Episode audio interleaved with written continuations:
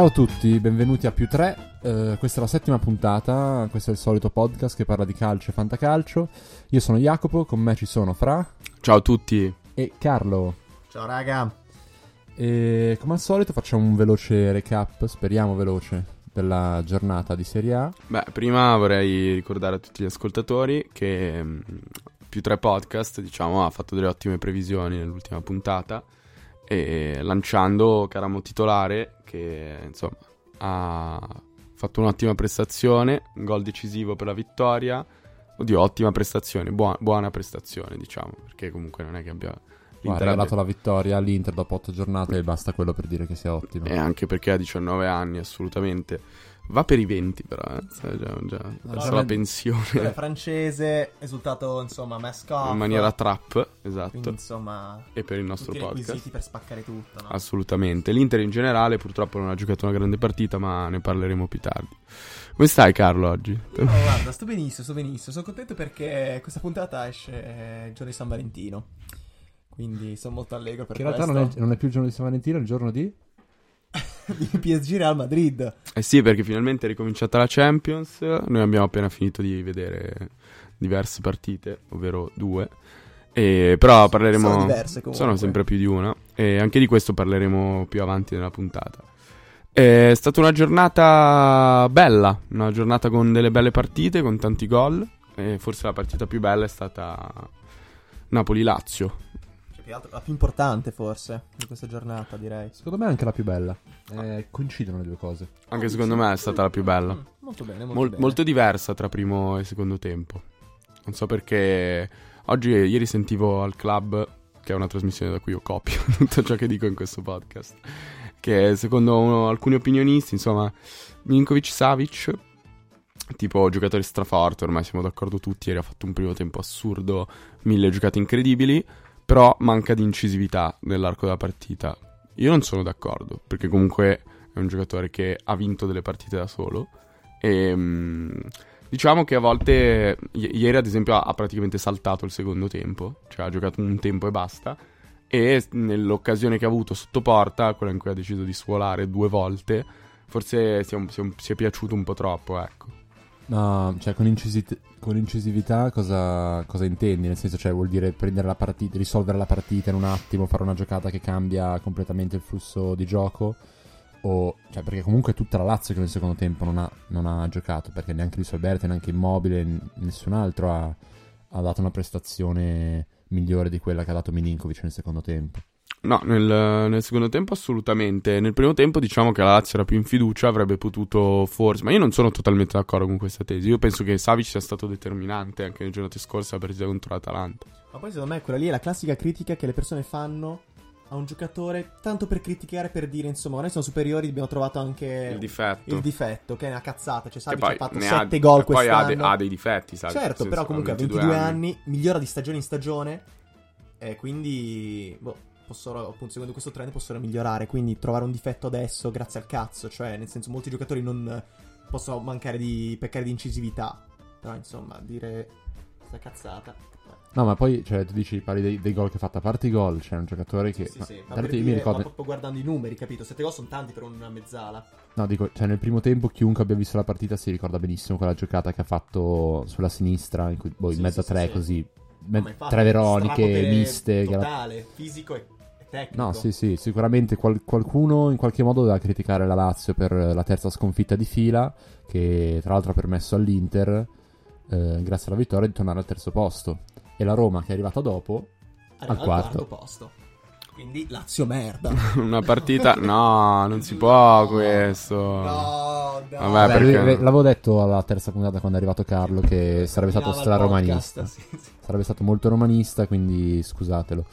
E, no, Fra, ci vuoi dire qualcosa No, volevo, no, volevo un po' continuare sull'azione Napoli, già che avevamo iniziato. Ehm, secondo me ci sono stati un po' di errori da parte del, di Inzaghi, che abbiamo sempre elogiato e tutti hanno sempre elogiato in, in tutte le salse. Ehm, però nel secondo tempo ha smontato la squadra. È vero che la Lazio ha subito due gol un po' episodici dal tiro deviato da, da Zielinski ehm, dal- fino al- all'autogol di precedente di Wallace. È anche vero che però, cioè, da quel momento in poi Inzaghi ha, ha tolto Lucas Leiva al centrocampo, che comunque è uno dei punti di forza della Lazio. Eh, si è totalmente sgonfiato. Felipe Anderson, eh, come abbiamo detto settimana scorsa, ormai non è più un'opzione. No, però adesso sta tornando, eh. Ah, Ha fatto pace? ha Ha Ma fatto fatto perché pace. Inzaghi è un sottone di merda. Anche l'anno scorso con, eh, con Keita, mille sbatti, Vabbè, non a giocare. Però, Però la Lazio in questo Quindi- momento può fare a meno di Felipe Sì, sì. Anderson e l'anno scorso non comunque, poteva. nel senso, era, sembrava proprio spacciato Felipe Anderson. Si parla anche forse di- un'opzione di prestito in Brasile. Ma sì, ha fatto dire. un po' brutto e basta, dai. E comunque per incisività, ad esempio, ti dico il gol di Caillon, no? Che partita bloccata, nel primo tempo sostanzialmente pari, Caillon, ehm, movimento senza palla, si, si fa trovare e segna, controlla perfettamente, segna e lì smuovi la partita, capito? Per quello ti dico come incisività, poi lo so che, vabbè, Savi gioca in un altro ruolo, altri compiti, e vabbè, niente, ha riconfermato il Napoli di essere una squadra pazzesca, secondo me. Squa- era un po' l'ennesimo crocevia della stagione che Napoli ha, ha superato a pieni voti, secondo me. E, mm, è riuscito anche con Zielinski a trovare questa, mm, questa soluzione in avanti. E il cambio Zielinski-Amsic inizia ad avere i suoi frutti, diciamo, ripetuti, nel senso non è più ormai un caso che Zielinski entra e cambia la partita perché lui ha effettivamente cambiato la partita, perché due gol sono merito suo praticamente. Faccio una domanda, Fra. Dimmi. Ma secondo te questo Zielinski può fare più comodo al Napoli di un questo Amsic adesso? Guarda, ti guardando dico, l'impatto che uno ha rispetto all'altro.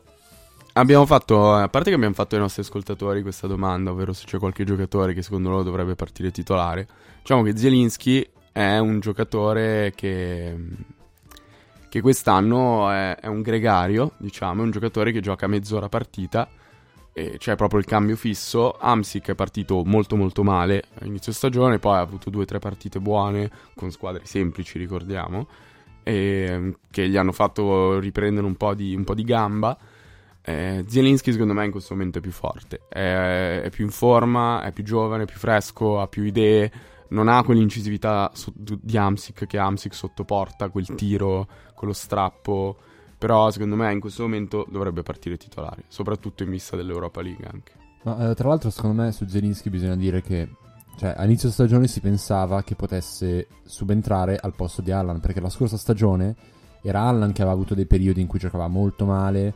E Zelinski era diventato titolare e mm, giocava benissimo in quella posizione. Nessuno sarebbe aspettato che Allan avrebbe, fatto questa stagione assurda e che Zelinski diventasse il, sostitu- il sostituto di un Amsic che di solito non viene mai tolto per il simbolo che è un po' per Napoli. Forse appunto il fatto che non ha più i 90 minuti a pieno ritmo danno spazio a Zeninski che però se avesse avuto un Amsic più giovane dall'altra parte secondo me avrebbe trovato ancora meno spazio questa stagione. Poi col fatto che Sarri veramente fa molta fatica a cambiare i titolari, cioè doveva essere doveva fare delle prestazioni molto migliori Zeninski per, per scomodare uno dei titolari.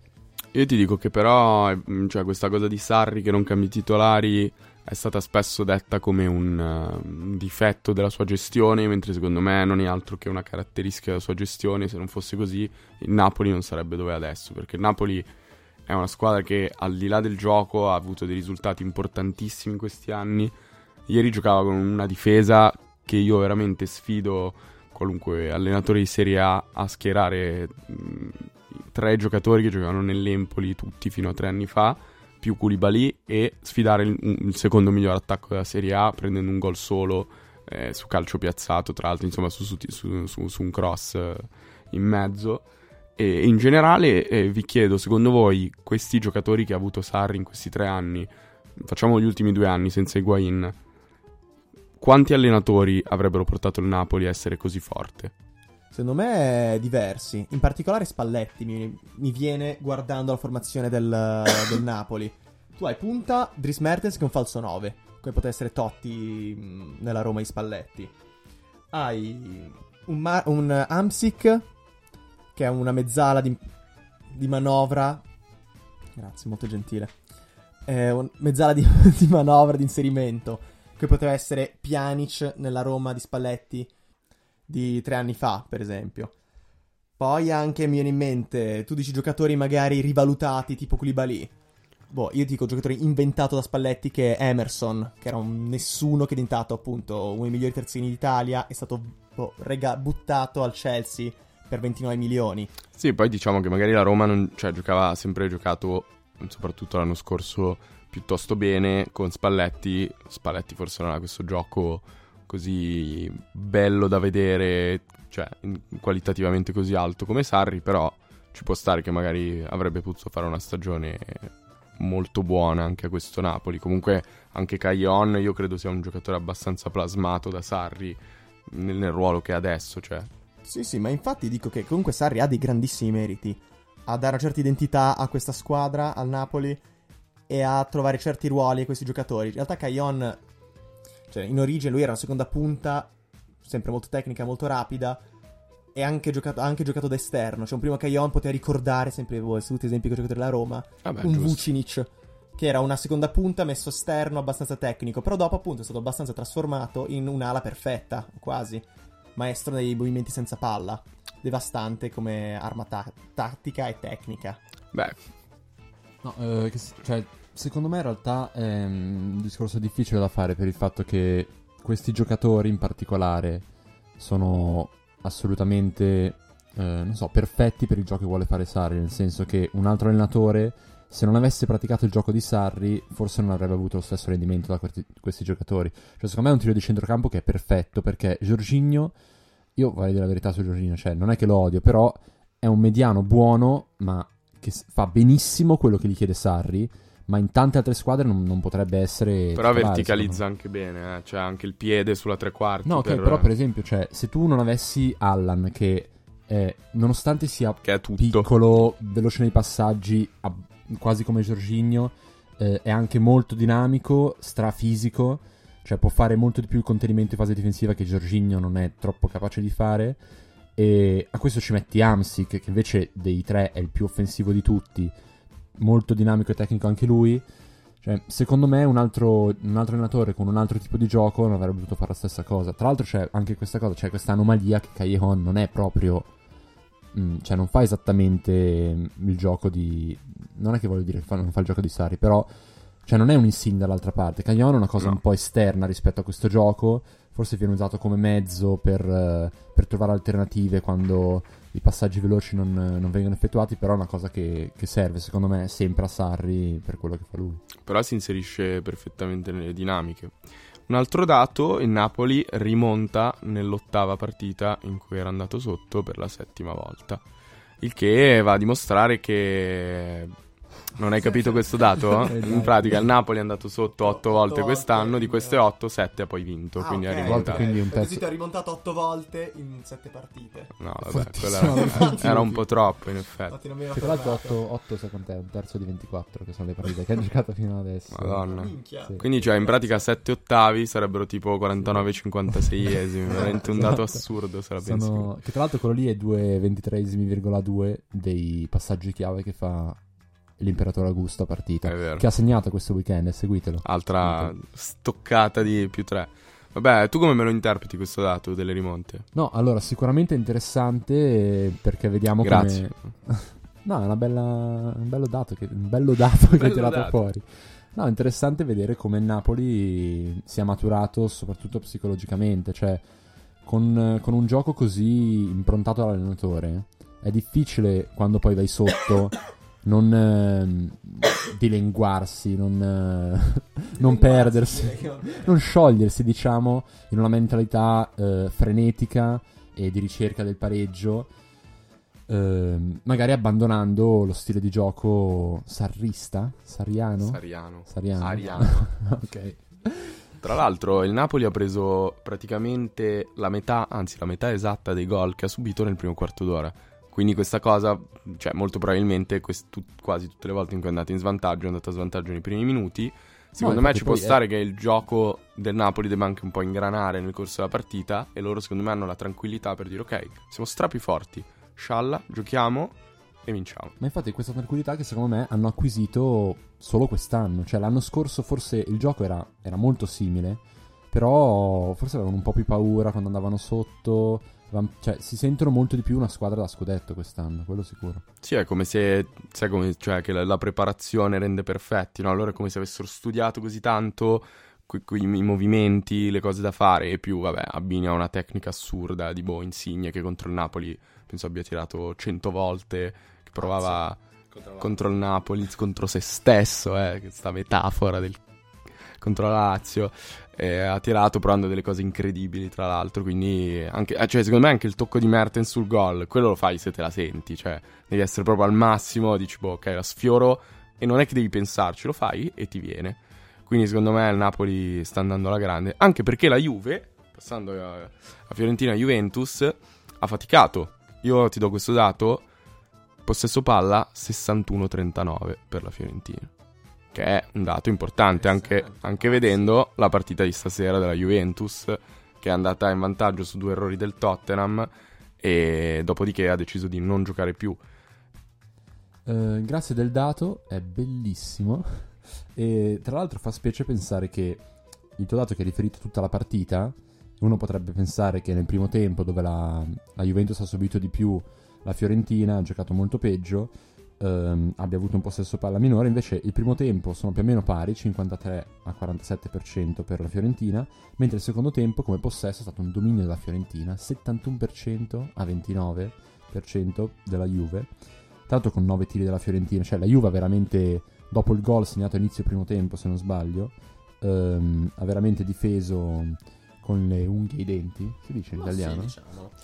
E, e poi hanno trovato un altro gol in contropiede, cioè tra l'altro il fatto che l'assist sia stato di Chiellini eh, è emblematico di come la difesa della, della Fiore fosse altissima e si è arrivato Chiellini a fare un filtrante rasoterra per, per Higuain. Sì, la Juve è stata fortunata e furba perché ha sfruttato, fortunata per ad esempio il palo di Gil Dias interno, una cosa mai vista.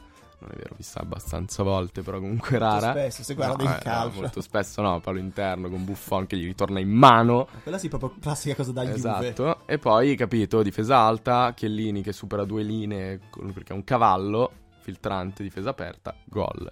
Però anche furba perché la Juve comunque fino a ieri erano 15 partite che, prendeva, che aveva preso un gol, poi oggi ne ha presi ben due, per colpa di qualcuno, di Anziano. non troppo giovane in porta, Con i guanti. che potrebbe farsi da parte magari, eh? No, comunque stavo dicendo, cioè la Juve è stata furba, è stata anche nel suo subire la Fiorentina molto solida, nel senso che quei nove tiri di cui ti parlavo prima, uno solo era in porta, quindi avranno tirato tutti da fuori area, stanchi dopo, dopo questo possesso eh, estenuante, la Fiorentina non si apriva, bella ordinata, arrivi a tirare e, e non puoi segnare. Principalmente questa è la cosa. Beh, nella formazione titolare della Juventus erano tutti titolari, c'era solo un uomo diverso dal centrocampo a tre solito, cui ci ha abituati ultimamente Allegri, ovvero mancava Blaise Matuidi. Ha giocato Marchisio, non lo so, non so se possiamo trovare in lui l'unica colpa di, Ah, di- di questa partita, esatto. Però eh, diciamo che è una Juve che sta, sta perdendo dei colpi. ehm, forse è un po' un modo di giocare di, di Allegri che porta, che porta a questo, ovvero al- all'aspettare molto in fase difensiva. La Juve porta entrambi gli esterni a centrocampo, sia Bernardeschi che Mandzukic contro la Fiorentina andavano a schermare totalmente qualunque linea di passaggio, rendendo sicuramente difficile l'attacco alla Fiorentina. E allo stesso tempo ripartire poi diventa complesso perché anche oggi col Tottenham, vabbè, tra l'altro ricordiamo partita finita 2-2 dopo due gol in 8 minuti di Guain. La Juventus chi- si è chiusa, ma neanche appunto si dovesse giocare la qualificazione in quel secondo che secondo tempo, in quei 70 minuti perché dal ventesimo in poi la Juve ha giocato in contropiede totale. Forse Allegri, con, che era un po' ciò che gli si criticava inizio anno, con questa squadra, con questi giocatori così forti, così tecnici, a volte dovrebbe usare di più. Non lo so, non lo so, Fra, perché mh, comunque questo dominio, diciamo, sul campo di cui si è parlato della Fiore, in realtà ehm, non, è stato, non è stato un vero e proprio dominio, nel senso che secondo me Allegri ha preparato bene la partita. Avevano la Champions dopo tre giorni, quattro giorni? Sì. Quattro giorni. Ehm, una Fiorentina che, l'abbiamo sempre detto, cioè gioca molto di verticalizzazioni immediate e secondo me ci sta, crei densità dietro, eviti che, che possano trovare questi spazi che farebbero malissimo forse un po' troppo remissiva, un po' troppo, mm, un po' troppo conservativa, diciamo. Però devi contare appunto che avevano il Tottenham poi quattro giorni dopo. Ci sta, magari volevano risparmiare energie. Comunque i giocatori che hanno giocato contro la Fiore sono i 10 undicesimi, no? No. Eh, Lichsteiner e Marchisio oggi non c'erano contro il Tottenham. Però eh, comunque nove giocatori erano in campo quattro giorni fa e sono giocati quasi, tutti, quasi tutta la partita. Però non lo so, secondo me può essere vero in parte. Me la Juve può avere forse un momento di crisi perché guardando anche la partita di oggi in Champions è andato subito due gol in vantaggio, però poi ha smesso di giocare e può aver fatto una partita simile a quella che ha fatto con la Fiorentina, creando grande densità dietro, sfruttando il proprio diciamo, vantaggio competitivo che ha caratterizzato la Juventus in questi anni, cioè questa difesa micidiale, che vabbè, ma tuttora ha, cioè, porta grandissimi risultati, che ripeto, in campionato ha subito un gol in 16 partite, quello che è. Però qual è il problema secondo me? Che il Tottenham è molto più forte della Fiorentina e Infatti, di tante squadre, della tante... maggior parte, sì. quantomeno delle squadre che la Juve affronta in questo e modo. E forse rispetto magari al Napoli, che questo può essere il grande problema, non ha questo senso di forse di sudditanza, di paura, di timore reverenziale. E quindi, contro la propria qualità, ha fatto girare la palla benissimo. Ma infatti, ma si vedeva secondo me durante la partita. Cioè, di solito in queste situazioni di catenaccio, le squadre avversarie devono appunto muovere la palla per far uscire i giocatori. E Tottenham lo faceva con grande velocità e grande efficacia. Infatti, è riuscito a fare due gol. Sì, sembrava che fosse pronta a questo tipo di situazione, poi ovviamente magari non a subire due gol in dieci minuti, anzi no, preparata così, infatti fallo apposta in area di rigore. Secondo me il, il fatto che Allegri è un allenatore molto concreto, molto efficiente, razionale, non gliene frega molto, cioè lui fa giocare la squadra nel modo in cui, secondo lui, ha più probabilità di portare a casa il risultato, che siano i tre punti o lo 0-2. Secondo lui oggi non, non bisognava sbilanciarsi perché magari eh, conosce, cioè pensa che il Tottenham sia una squadra f- formidabile in ripartenza. Ha provato a limitare i danni, comunque essere 0-2 dopo 9 minuti non è mai la situazione che un allenatore prepara, diciamo. Quindi è una situazione paradossalmente che magari l'ha messo un po' a disagio, cioè non sapeva bene come gestire questo vantaggio stragrosso in, nato in 10 minuti e l'ha vista così, semplicemente. Ma pensa se invece adesso uscisse un video, non so, di, registrato ieri sera in cui c'è Pocettino che spiega alla squadra di fare due cazzate subito per subire due gol, poi dominare, così facciano due gol, cioè riuscivano a pareggiare con tanti gol in trasferta. Ma può essere, guarda, anche perché le ver- verticali, cioè io la, raramente la Juve subiva, nonostante fosse a, più che a difesa schierata, a squadra schierata in difesa, delle verticalizzazioni che arrivavano sui piedi di Kane che poi, vabbè, si doveva girare o sui piedi di Alli, che comunque erano al limite dell'area, cioè i palloni arrivavano. Ed è una cosa molto rara, ecco. E poi dico anche questo, secondo me Allegri non si aspettava la presenza del Coco Lamela, che devo parlare, sempre giocatore della Roma. Ah, però è stato bello anarchico, Ma li, ha, li ha confusi. Secondo me invece ha giocato bene perché forse rispetto a Son è molto più palleggiatore, cioè riesce a trattare molto meglio la palla e è riuscito, è riuscito, è riuscito a contribuire meglio a questo giro palla che, è, che è servito a smuovere la Juventus. Quindi insomma è bravo Coco. Ma tra l'altro secondo me una forza del, del Tottenham è anche stato il fatto che durante questo giro, pa- c- giro palla, c'era la possibilità di verticalizzare in mezzo alla difesa, tipo per Kane o Alli, che avevano alle spalle Chiellino e Benatia, loro verticalizzavano. Kane e Alli, bravissimi a difendere palla e a muoversi anche in mezzo a più giocatori. Spesso succedeva che le mezzale o il mediano scendevano per raddoppiare sul giocatore che aveva palla, loro la passavano a destra o a sinistra per Eriksen e così via, che aveva a quel punto molto più spazio perché la mezzala si era abbassata di brutto per raddoppiare sulla punta e come, sì, come sì, è nato sì, alla fine il primo gol no, il non il primo gol la parata di merda di, di Buffon cioè è nata dal fatto che Ericsson ha avuto lo spazio per guardare in area perché se aveva alzato la testa guardato per un secondo in area abbassato, crossato liberissimo e c'era Kane nascosto dietro a Chiellini però vabbè, due cose. Uno, quel passaggio di Eriksen è pazzesco, dei piedi incredibili, manco veramente con le mani. E invece un'altra cosa che volevo dire è che secondo me è stato importantissimo anche il lavoro di Dembélé, che è forse un giocatore che non troppo conosciuto in Italia, cioè si, magari si, si, conosce di fama, però vedendolo giocare fa impressione. Secondo me il suo modo di portare palla, di risalire il campo, saltando le prime due linee di pressing, ma sempre con grandissima facilità, e poi spesso verticalizzare oppure muovere la palla con... Uh, grande efficacia è stato fondamentale. Sai chi l'ha fatto molto bene questa domenica? Questo, questi dribbling saltaline? Dimmi chi, dimmi chi. Rafinha. Subentrato e passiamo qui a un altro match, anche perché ci stiamo dilungando molto su alcune squadre che secondo me meritano questo tipo di ragionamenti perché sono le prime due forze del campionato. Passiamo un po' a Milano, eh, due partite, Inter e Milan, vincono entrambe, tutte e due nel segno di, di due ragazzi giovani che al 98 entrambi, che allo stesso modo hanno svoltato un po' il destino, almeno Cutrone sicuramente, Caramo stiamo a vedere, un gol che non nasce per caso probabilmente. Sì, sì, non è uscito per caso perché evidentemente ci ha ascoltato. Spalletti ha deciso di sostituire il titolare e mettere Caramò, che mh, ha giocato più in modo più coinvolto rispetto a quello che mi, che mi sarei aspettato. E sicuramente ha fatto un'ottima prestazione, non c'è bisogno di dirlo. Eh, un gol che si è mezzo inventato, uno scambiettino con Rafinha.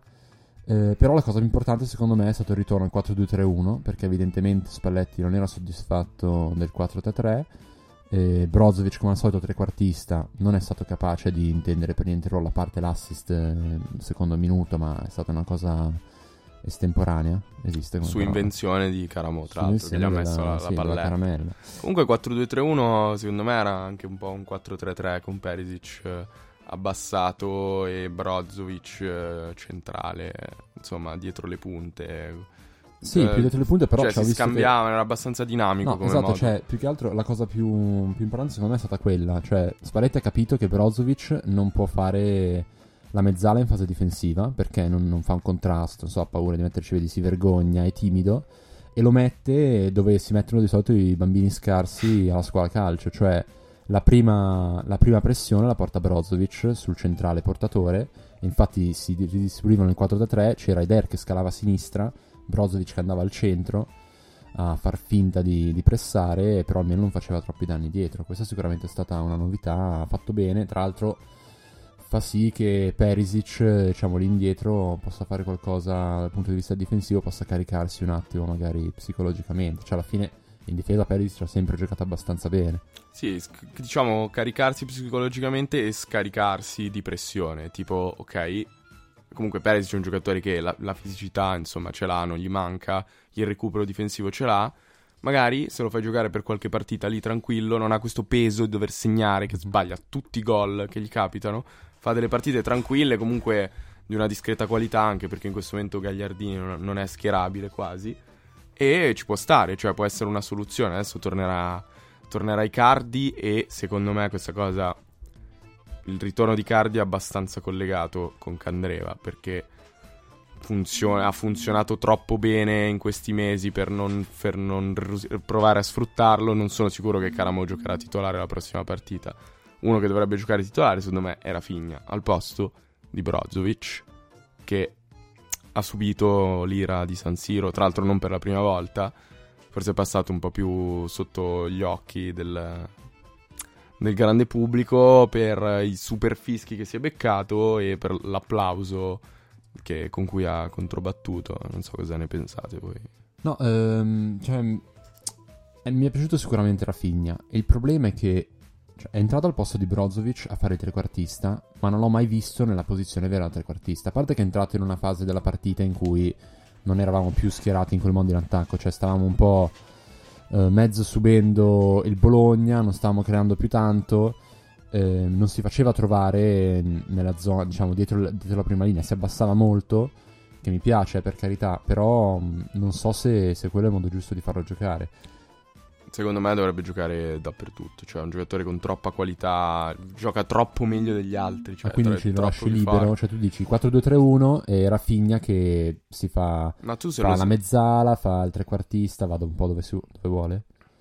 Guarda, io sono d'accordo con te, Fra. Cioè, anche secondo me Rafinha dovrebbe essere al centro del gioco. Fare, diciamo, un regista offensivo, ma proprio anche assumere, essere leader tecnico, è come si dice in questo gergo, della squadra. Ma in realtà, come sta già facendo Borca Valero in qualche modo, anche se magari è passato in secondo piano. Bravissimo, anche secondo me. è Cioè. Borca Valero è arrivato all'Inter e sta giocando da regista davanti a difesa adesso, in questo vostro 4-3-3, 4-2-3-1. Che è un ruolo che ricopre, sì, però non è il suo ruolo. Cioè, è un ruolo in cui rende al massimo, in realtà. Sì, lui è come se segua il gioco, tipo si Sì. sposta col gioco e cerca di aggiustarlo, no? Di, Sì, di- di esatto, dare quello sì. spunto che però non ha e che secondo me Rafinha avrebbe. Quindi direi che potrebbe essere in qualche modo il gemello offensivo di Borca Valero. sì, E insomma è giusto. che però lo sostituisce, lo ri- li spedisce nell'utero della madre che li ha generati. No, diciamo. vabbè, nel senso, poi Borca Valero comunque lo tieni, però. Sì, sì, indietro, In indietro, quel ok, senso. niente utero, va bene. No, ma poi è, è, è anche molto più libero di testa. È appena entrato, ha provato un filtrante che non gli è riuscito. Se guardi le immagini al gol di Caramo, è sotto la curva che incita. È fresco, ha voglia di giocare. Quindi, secondo me, se ha la gamba, sono sicuro che Spalletti lo metterà volentieri. Ok, quindi per due che esultano, ce n'è uno che invece esulta meno. C'è uno che però applaude, anche Sì, se non esulta. Applaude, perché sarà felice della propria prestazione. A me spiace dirlo, perché spiace vedere Brozovic che esce così, però ha un po' rotto il cazzo. Quindi oggi più 3 apre una discussione sulla validità e sulla giustizia dei fischi a- allo stadio. Allora, io, la mia opinione la sai, cioè, secondo me fanno molto male al giocatore, perché ci sono certi giocatori che non sanno, non sanno sopportarli, cioè, eh, sicuramente i fischi hanno contribuito a far sì che Perisic eh, rimanesse in questo tunnel per così tanto e non è ancora uscito. Brozovic eh, la stessa cosa, però forse anche molto colpa sua. Secondo me, eh, non so, servirebbe stare zitti, zitti, quando uno fa una cazzata e lasciargliene fare un po' di cazzate, cioè per un po' di tempo e dopo, dopo incomincia a rompere il cazzo. Ti dico, tu stai ragionando in maniera razionale, che è molto diverso dalla realtà. No, Cioè, ma la realtà da cioè, divano stai ragionando. quando io vado allo stadio, cioè io non ho fischiato una volta, non ho mai fatto un bu. Cioè, non è razionale, non è che distinto No, mi no, no. da, fis- da mettermi le dita in gola così fare "Uh, la merda! No, vabbè, perché tu dici, perché tu metti al primo posto come obiettivo eh, l'andamento buono della squadra e delle prestazioni, mentre il tifoso è incazzato e vuole sfogarsi contro una persona. E io sono dell'idea, da frequentatore assiduo dello stadio, che non vada fischiato il giocatore che gioca male perché gioca male, perché succede, perché è scarso, perché sbaglia un gol. Va fischiato il giocatore che è forte e decide di non, non giocare, che non si impegna, che cammina, che se perde il pallone butta il corpo all'indietro e si incazza se non gliela danno bene. E questo, secondo me, va a. Il fischio va a motivare il giocatore, va a dirgli. eh, frate, noi comunque stiamo venendo qua, ti stiamo dando un pacco di soldi, gioca, impegnati. Poi se sbagli, sbagliano tutti. Allora ti propongo questa alternativa. Invece del fischio, scuotere la testa e fare... Eh, Secondo me se secondo me dà 60.000 persone lo strafastidio, eh. facessero, se hai sentito le cicale così, tantissime Ah, persone che secondo me lo si stacca fanno, la testa, però. secondo me, secondo me so. piange, secondo me potrebbe piangere in panchina, però capisce finalmente, perché i fischi dice, ah guarda che sti stronzi con i fischi, io applaudo adesso sti pezzi di merda. Invece è proprio come un padre che dice, eh, mi Ah, un po' di Mi hai disappunto. deluso. Tutti insieme. Mi hai deluso. Delusione. De... Non so, ci sarebbe un tifo educato, però il fischio si sente molto. Però eh, per tifo educato. Ne parleremo poi dopo. Ma anche, anche adesso. Anche adesso, perché volendo, te- te- tempus stringsit, no? Il tempo Non. Fugit, questo. Non fugit. eh, ecco. Ah, eh, di cosa voleva parlare il tifo educato? No, perché c'è questo discorso sul fatto che il tifo genuino sia bello perché appunto i tifosi sono molto legati alla loro squadra e quindi si fanno prendere, fischiano, urlano, si incazzano. Vabbè, ma poi anche gioiscono con Gioiscono con gioia vera esatto. e ci- profonda. ci rim- io ci rimango male quando l'Inter perde, torno a casa. L'Inter come la Roma, il Milan, il Napoli, il Sassuolo, io tifo tutte le squadre, no? Ci rimango male quando la mia squadra perde e influenza la mia giornata, mentre magari ci sono degli altri campionati in cui lo sport o degli altri paesi in cui lo sport è visto diversamente. Sì, per esempio ne parlavamo ieri, perché siamo amici noi, di- degli sport eh, negli Stati Uniti. Ci sono un sacco di sport, a parte che anche lì questa cosa influisce, cioè ci sono più sport di cui la gente può essere appassionata. E secondo me in generale eh, lì lo sport è visto più come un passatempo, una cosa che ti piace, per cui ti diverti. Ci sono anche lì i pazzi, tifosi pazzi della propria squadra, eh, che si dipingono, che fanno le veglie. Sì, ma è più una, una pagliacciata, cioè non pagliacciata, è più una manifestazione, no? Bello lo sport, tutti insieme si va lì, si urla Sì, e sì, poi sì. si chiude lì, non Cioè, è che me ne frega veramente sì, qualcosa, diciamo, no? In Europa, in Italia ci sono persone per cui tipo, la squadra è la propria vita. Ma che- se fate una religione, cazzo. Ma, ma tu, ma tu lascia stare gli ultra veri, cioè quelli che proprio cioè, spendono la loro vita Ma per... è una deformazione, Eh, vabbè, non c'entra metti... un cazzo con lo sport, ok, anche infatti lì. metti anche per una mancanza di stimoli nella vita loro.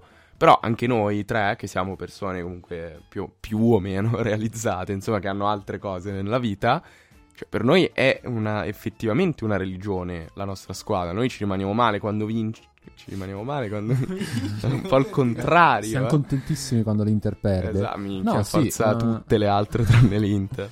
No, Però hai secondo me- capito cosa dico? Cioè, anche per noi che non siamo dei, dei malati da andare a picchiare delle persone, andare a stadio a fare uh, uh, uh a- ai giocatori neri. Però comunque ci, ci crediamo molto, nel senso non, non è un passatempo andare allo stadio o seguire la nostra squadra. Ma questa secondo me è l'unicità del calcio in Italia come sport dominatore su tutti gli altri. Perché appunto in altri paesi dove ci sono più sport paralleli, in stagioni diverse, cioè anche questa è la cosa importante, secondo me in stagioni diverse, nel senso NFL c'è solo da settembre a febbraio. Poi la gente si dimentica della NFL, non ti fa più, cioè non frega, non ne parla più e poi torna a un certo punto. È come se fosse, non so, cioè ehm, i qua- dai quarti alla finale di Champions, cioè Mm. sono cose che arrivano alla certa, le, Olimpiadi te le guardi, bella, sei contento. Sì, non c'è questa non continuità la- che esatto, porta... Esatto, cioè anche d'estate, anche se non c'è la Serie A, c'è comunque il calciomercato, mille Poi storie. ci sono anche i tornei estivi, No, cioè, non, mondiali, non puoi europei. staccarti dal calcio se vivi in Italia, questa è la cosa. Quindi se ti piace lo sport, ti piace il calcio e ne sei immerso completamente e continuamente. E in generale forse anche un'educazione diversa verso lo sport visto come una cosa educativa negli Stati Uniti magari piuttosto che appunto come visto qua. Io sono d'accordo, infatti questa magari mancanza di eh, investire emozioni nel calcio e tempo e vita e fatica porta a una visione più sana dello sport, perché lo sport va bene che è bello se emotivo, però una persona che investe troppo in, un- in un qual- in qualunque cosa va a creare un rapporto guasto con quella cosa per cui ci tiene talmente tanto che va allo stadio e insulta i giocatori, insulta le persone, insulta i bambini, si mena, cosa che è, cioè, non, è, non rientra nei valori dello sport, che sono soltanto positivi. E quindi l'altro lato della medaglia è che magari in uno stato, in una nazione come gli Stati Uniti, lo sport va a, seppur con meno entusiasmo, a diffondere una serie di valori importanti che poi vanno anche oltre lo sport. No, sì, per esempio ti volevo fare un altro, un altro esempio. Ehm, in America c'è il draft, voi sapete che c'è il draft, nel senso che un giocatore esce dal college, tra l'altro altra cosa, cioè lì devi andare al college, fare sport e uscire da lì e andare in una squadra professionistica. Esce dal college e viene draftato da una squadra. La squadra, cioè l'ordine del draft è deciso in base a quanto ha fatto schifo la, la squadra, diciamo, nelle- nella stagione e nelle stagioni precedenti, ok? E un giocatore di solito non si rifiuta di andare in una squadra. Cioè, prende il contratto, l'accetta e poi al massimo verrà scambiato più avanti. Però ci sono giocatori che vengono draftati da una squadra e rimangono lì tutta la vita, no? Ehm, no, quello che voglio dire è che nonostante ci sia questa ciclicità di, vin- di vittorie e il fatto che non ci sono, diciamo, gran- le grandi squadre come ci sono nel calcio, cioè la Juve vincerà, vince e vincerà per un sacco di anni e vincerà un sacco nel futuro. Il Crotone non vincerà mai uno scudetto, questo si sa, ok? Lì c'è comunque una ciclicità assurda e nonostante cioè, ti aspetti che una squadra, le squadre siano mediamente forti, ci sono squadre, come per esempio i Cleveland Brown dell'NFL, che questa stagione su 16 partite le hanno perse tutte.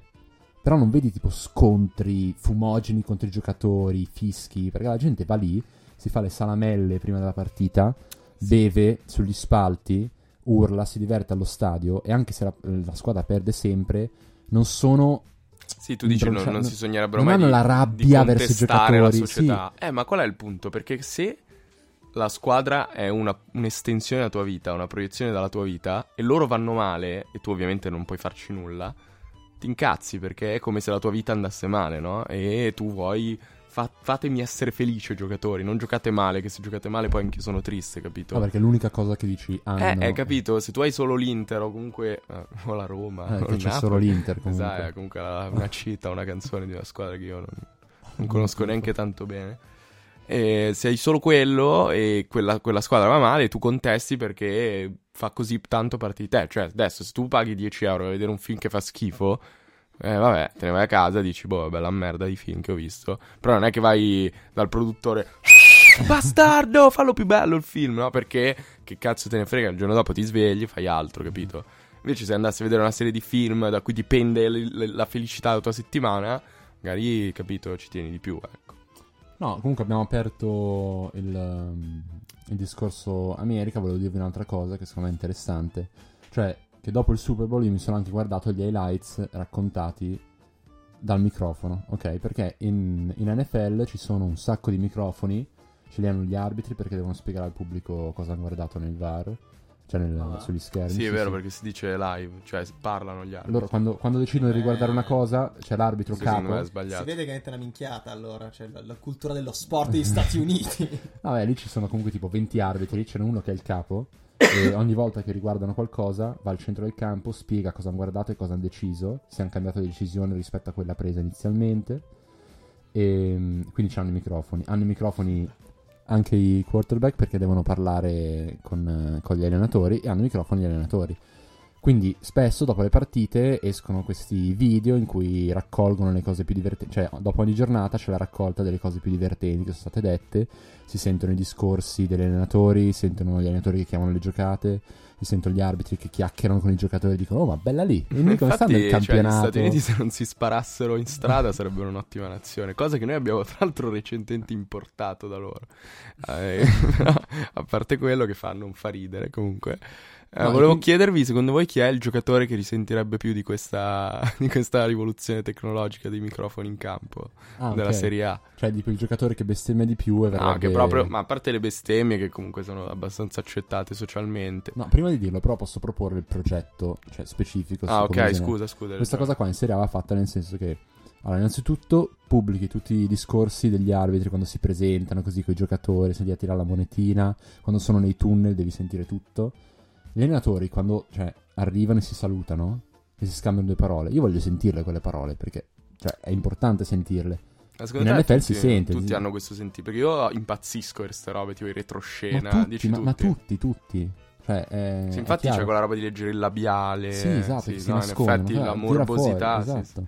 Cioè, fai conto lì al Super Bowl sono arrivati due allenatori, i panzoni sono salutati, fanno "Oh, bella, eh, bella giornata". Comunque, dai, tranquillo, dopo, dopo questa è finita, non facciamo più un cazzo per, eh, per tre mesi. Dai, tranquillo, dai, facciamoci sta partita e via. Cioè, io vorrei sentire lo Spalletti che parla così con Allegri. Ma forse normalizzerebbe anche il tutto, cioè vedi che loro sono comunque loro penso che ci sia molto meno astio tra giocatori che tra tifosi e giocatori, cioè nel senso vedi cazzo ne so, Totti ai tempi, Buffon che sono amici e magari ti viene anche meno da odiare la Juve, che Sì, ne ma so. poi metti delle regole, nel senso, non so, non possono essere usati questi dialoghi per, eh, diciamo, squalificare o fare delle cose del genere. Nel senso, metti un microfono vicino alla porta, per cui ogni volta che sono lì con i calci d'angoli che si, si insultano un po' così, magari si dicono due robe quando uno tira fuori. No, e poi le fai Cioè, magari pubblicare dalla, scherzano, dalla- dalla esatto. Lega Serie A che li filtra, cioè esatto, comunque non è che- scherzano, metti i beep, però cioè, non li puoi usare anche se uno dicesse tipo... fosse Perin, ad esempio. Esatto, cioè non, non puoi fare niente, diciamo. Secondo me sarebbe una buona idea, renderebbe tutto più interessante. Poi tutti i tempi morti, cioè quando uno tira una roba fuori dallo stadio e c'è il portiere che ride. Ah, ma tu li vorresti live? Ma anche live. Ah, No, io no. pensavo dopo. Sì, ma anche live. Cioè, il portiere che va dietro a Roccatava dice dammi sta palla che raga, il coglione che va a tirare. lo fanno gli autogol. Ah, scusa, mi fa troppo ridere solo sentire questo nome. Sono loro, no? Che lo fanno già, insomma, tutte le voci, si sa tutto, no? Madonna, è vero che c'è di Balacam. Eh. Oh, e va! Ah! E poi fa ridere, capito? Madonna, Funziona così. Ah, e quindi chi ne soffrirebbe di più, dici? Chi ne soffre? Sì, però era una domanda così. Eh, No, così un po' passant. per, per parlare dei due giocatori preferiti Oh, della sì. settimana. No, invece volevo. Tra Ah, i giocatori che- preferiti. Ho scoperto che il podcast No, che fa questa nuova la Pan- rubrica La Padula mi ha combato Galabinov, ha ammazzato per per rubargli. uscire. Grossa ruba- mano, sì, quindi. sì. È uscito al, fai conto che è uscito al 45esimo Galabinov, cioè stava per fischiare alla fine del primo tempo, è uscito prima della fine, da tanto Questa l'avevamo ma- magia peruviana, credo. Sì, sì. E tra l'altro invece non c'è riuscito destro, perché non ha, non ha visto sta- manco la linea del la Raga, Pala- Palacio comunque è partito ha fatto una partita pazzesca, raga. Palacio ha fatto 36 anni. Sai chi non ha- 36 anni sta segnando due gol. Sai chi non, ha creduto, segnato? chi non ha creduto in Palazzo invece questa settimana? Prova a dirmi. Io, che l'ho lasciato fuori al Panta. E ho Hai perso. fatto male perché la sua alternativa è destro e i nemici di destro dovrebbero essere i tuoi amici. Non lo so, però i nemici dell'Inter sono i miei nemici. Non lo so, quindi- però Palacio è stato accolto tra... Eh, poi tra l'altro c'è sta ipocrisia nel calcio che invece poi gli ex giocatori vengono idolatrati tantissimo. Cioè, Ma tipo, se tu passi. No, no, solo raga, alcuni, eh, solo no, alcuni. alcuni quelli che hanno Quelli che dimostrato sono impegnati, rispetto. tipo chiaro. Eder, verrà idolatrato. Esatto, dai, sai. sì, ma chiaro, ma infatti Ah, Palacio hai hanno capito. applaudito al gol. A cioè. riguardo, a riguardo, voi cosa ne pensate dei giocatori che non esultano con l'ex squadra? Eh, questo è un discorso. Guarda, non ti so dire. Io, sinceramente, starei al de- volere del giocatore. Cioè, non me ne frega un sì, cazzo. Però dico al tempo stesso, nel senso... Non so, giocatori che magari hanno fatto due stagioni, magari fai anche un giocatore di merda... Boh, esulta, eh, perché è una cosa bella, esulta. Più che altro- magari, che ne so, se metti... Boh, De Rossi che cambia squadra e poi segna contro la Roma, ci sta che mag- magari non ti viene nemmeno da esultare. Lampard col- col- contro il Chelsea non ha risultato, ad esempio. Col City. Non hai esultato? No. Eh, vabbè, ma lì perché hai fatto la storia, Eh, magari non ti viene nemmeno, perché No, no, infatti. famiglia. Però c'è anche un discorso di rispetto verso i tuoi tifosi. Cioè, io, se. Bernardeschi segna contro la Fiorentina, voglio che esulti per me, perché lo pago io e non voglio che faccia il rispettoso. Però non lo so, se uno se la sente bene, se no, no. Secondo me non, non è così importante. Secondo me è, cioè, è come scegliere se mangiare la merda o il vomito. Nel senso che in ogni caso, in ogni caso sbagli. Sì, in ogni caso, esatto, offendi qualcuno. Esatto, Però cioè- è meglio offendere quelli che ti pagavano prima rispetto a quelli che No, ti pagano ma adesso. secondo me quello che devi fare è corre- cioè, un sal- saltino col braccio così in alto e ti fai abbracciare. Per cui, tipo, sono contento che ho segnato, però non è l'urlata No, così ma tutta la in, in curva. effetti, Come raga, cioè... Fai un compromesso, Va. fai un compromesso e nessuno si arrabbia. Cioè, nessuno ha il diritto di arrabbiarsi a quel punto. E invece chi invece fa la cazzata esultando come cazzo avesse vinto la Champions, segnando un rigore contro la Roma. Il numero 10 è il Bologna, il nostro Mattia Destra. Io vorrei anche ricordare. Emanuela De Bayor eh, quando segna che fa tutto il campo per arrivare sotto la curva fa- del fa City. Cos'era? Era là- sai, De Bayor fa de- ridere, fa dell'Arsenal. schifo. Mi Sì, no, De Bayor è un grande, io l'ho anche sa- visto tempo fa, lo saluto. Comunque, secondo me, tipo, eh, come ha fatto Palacio, il fatto di chiedere scusa addirittura, cioè Palacio ha alzato le mani, Ah, brutto, vuol dire bello. tipo, raga, sono in una squadra di merda adesso. Ah. Quando ero da voi era bello, eh, scusate, Eh, che, che vi segno questa squadra patetica. Secondo me, secondo me invece quello lì non la per tirarsela. Secondo me equivale al saltello di, di Zenga a chi non salta nell'azzurro. È, è uguale. lasciamo Nel senso, tipo, so- allora, sono un grande perché ho segnato per il Bologna. Quindi quelli del Bologna Però mi vogliono forza bene. Inter. Però, ragazzi, forza Inter, eh. O applaudite. Sono comunque con voi. Secondo me è un po' una mossa di merda. Non lo so, secondo me ci sta. Beh, eh, ad esempio, ci sono dei giocatori che, nonostante non abbiano mai giocato nel Benevento, segnano il gol del 2-1 e non esultano. Come Ah, Edin. Dzeko, che è incazzato nero. Boh, ma perché è scarso, capito? È scarso, è scarso Geco. Ma non parliamo di Geco, che non No, non mi è venuto in interessa. mente a proposito di esultanze. Infatti, no, bravo, hai fatto bene. Io invece parlare a proposito di giovani. Di giovani che hanno esultato tanto perché Tanto, quando si fa gol. si esulta. Una delle poche cose che sbagliava Balotelli quando era giovane. Quindi sì, stiamo dicendo che di Undertaker oppure Cengiz Khan ha fatto un'ottima partita, sono molto contento e secondo me qual è la cosa? È grandissimo merito del Benevento che ci ha fatto fare 5 gol. Però al tempo stesso mh, si vede insomma l'impatto di un'ala destra di ruolo all'interno del sistema di Francesco. Questa è una cosa che criticavo, che infatti si vede, me si vede la differenza nel gioco, quindi si può dire, parlando un po' della Roma brevemente, secondo me non si può definire guarita, però si vede forse qualche passo in avanti, anche se l'avversario era mh, boh, patetico. Nonostante, appunto, era così patetico, e anzi, la Roma non si, ve- non si può definire guarita perché ha preso ben due gol da questo Benevento. Anche se ci ha segnato Brignola che è il 99, quindi ero Bella per contento. lui, Sono esatto. contento per lui. Bella per Brignolo. Comunque, riguardo al discorso di prima velocissimo, volevo fare un'ultima innovazione che secondo me si può, si può portare alla Serie A, anche togliendo tutte le altre. Allora, obblighi il capitano all'inizio di ogni partita a fare un discorso alla squadra, tutti in cerchio lì in campo, e quello lo si registra e lo si trasmette. Però tipo obbligatorio, Però se no diventa- parti 1-0 per Diventa un po' finto così, capito? Cioè, loro sanno che è registrato, dicono... E vabbè, stavo dicendo in argentino perché ci sono dei capitani di alcune squadre che sono argentini. Tra l'altro ancora per poco sembra, eh. No, guarda, quella roba, cioè, mi ha fatto girare le palle che adesso forse... Cioè, articoli di Fox Sports, i tifosi vogliono che la fascia vada a Miranda. Ma a parte quale tifoso dopo la partita di domenica in cui Miranda ha fatto una cosa terribile, Icardi neanche giocava... Poi cioè- ridere, ha fatto. He pulled off a Diego Lopez. Che ha fatto la merdata fuori di Ah no, cavolo che Perché male. ha- Ecco perché, perché? ho fatto quella cazzata, no? Non perché sono 40 anni e dovrei smettere di giocare a pallone e l'Inter non ha un centrale che sia minimamente alla mia altezza. Comunque anche Skriniar molto gentile che oggi ha dichiarato che... Boh, non so, forse è meglio la Premier della Liga, devo vedere, così a giugno. Ah, Madonna. Vabbè, lo può fare, lo può fare. Sì, ho capito, ma vabbè, poi sarà stato, la prossima puntata, sarà stato un virgolettato sbagliato. Tanto. la prossima puntata parleremo di quando eh, diventi troppo forte per potertela tirare, cioè che non sei più simpatico, ma sei uno spocchioso stronzo. Cioè, tipo Cristiano Ronaldo non se la può più tirare. Se la può tirare, secondo me, Caramò. Secondo me invece Cristiano Ronaldo può tirarsela quanto vuole perché è forte. Ronaldo fino all'infinito. Cioè, Sono fortissimo. Caramo per ora gode ancora della simpatia, eccetera. Beh, tipo Brozovic è stato uno che ha fatto il giro, no? Prima era simpatico, bella, guarda questo, tecnico. Eh, sei un cretino. Però secondo me è peggio se te la tiri quando fai, fai cagare, cioè...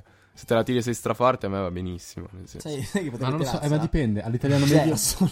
Gerson è uno che secondo me potrebbe... Veramente un giocatore neutro. Se la è tipo- potrebbe trappare, direi. Sì.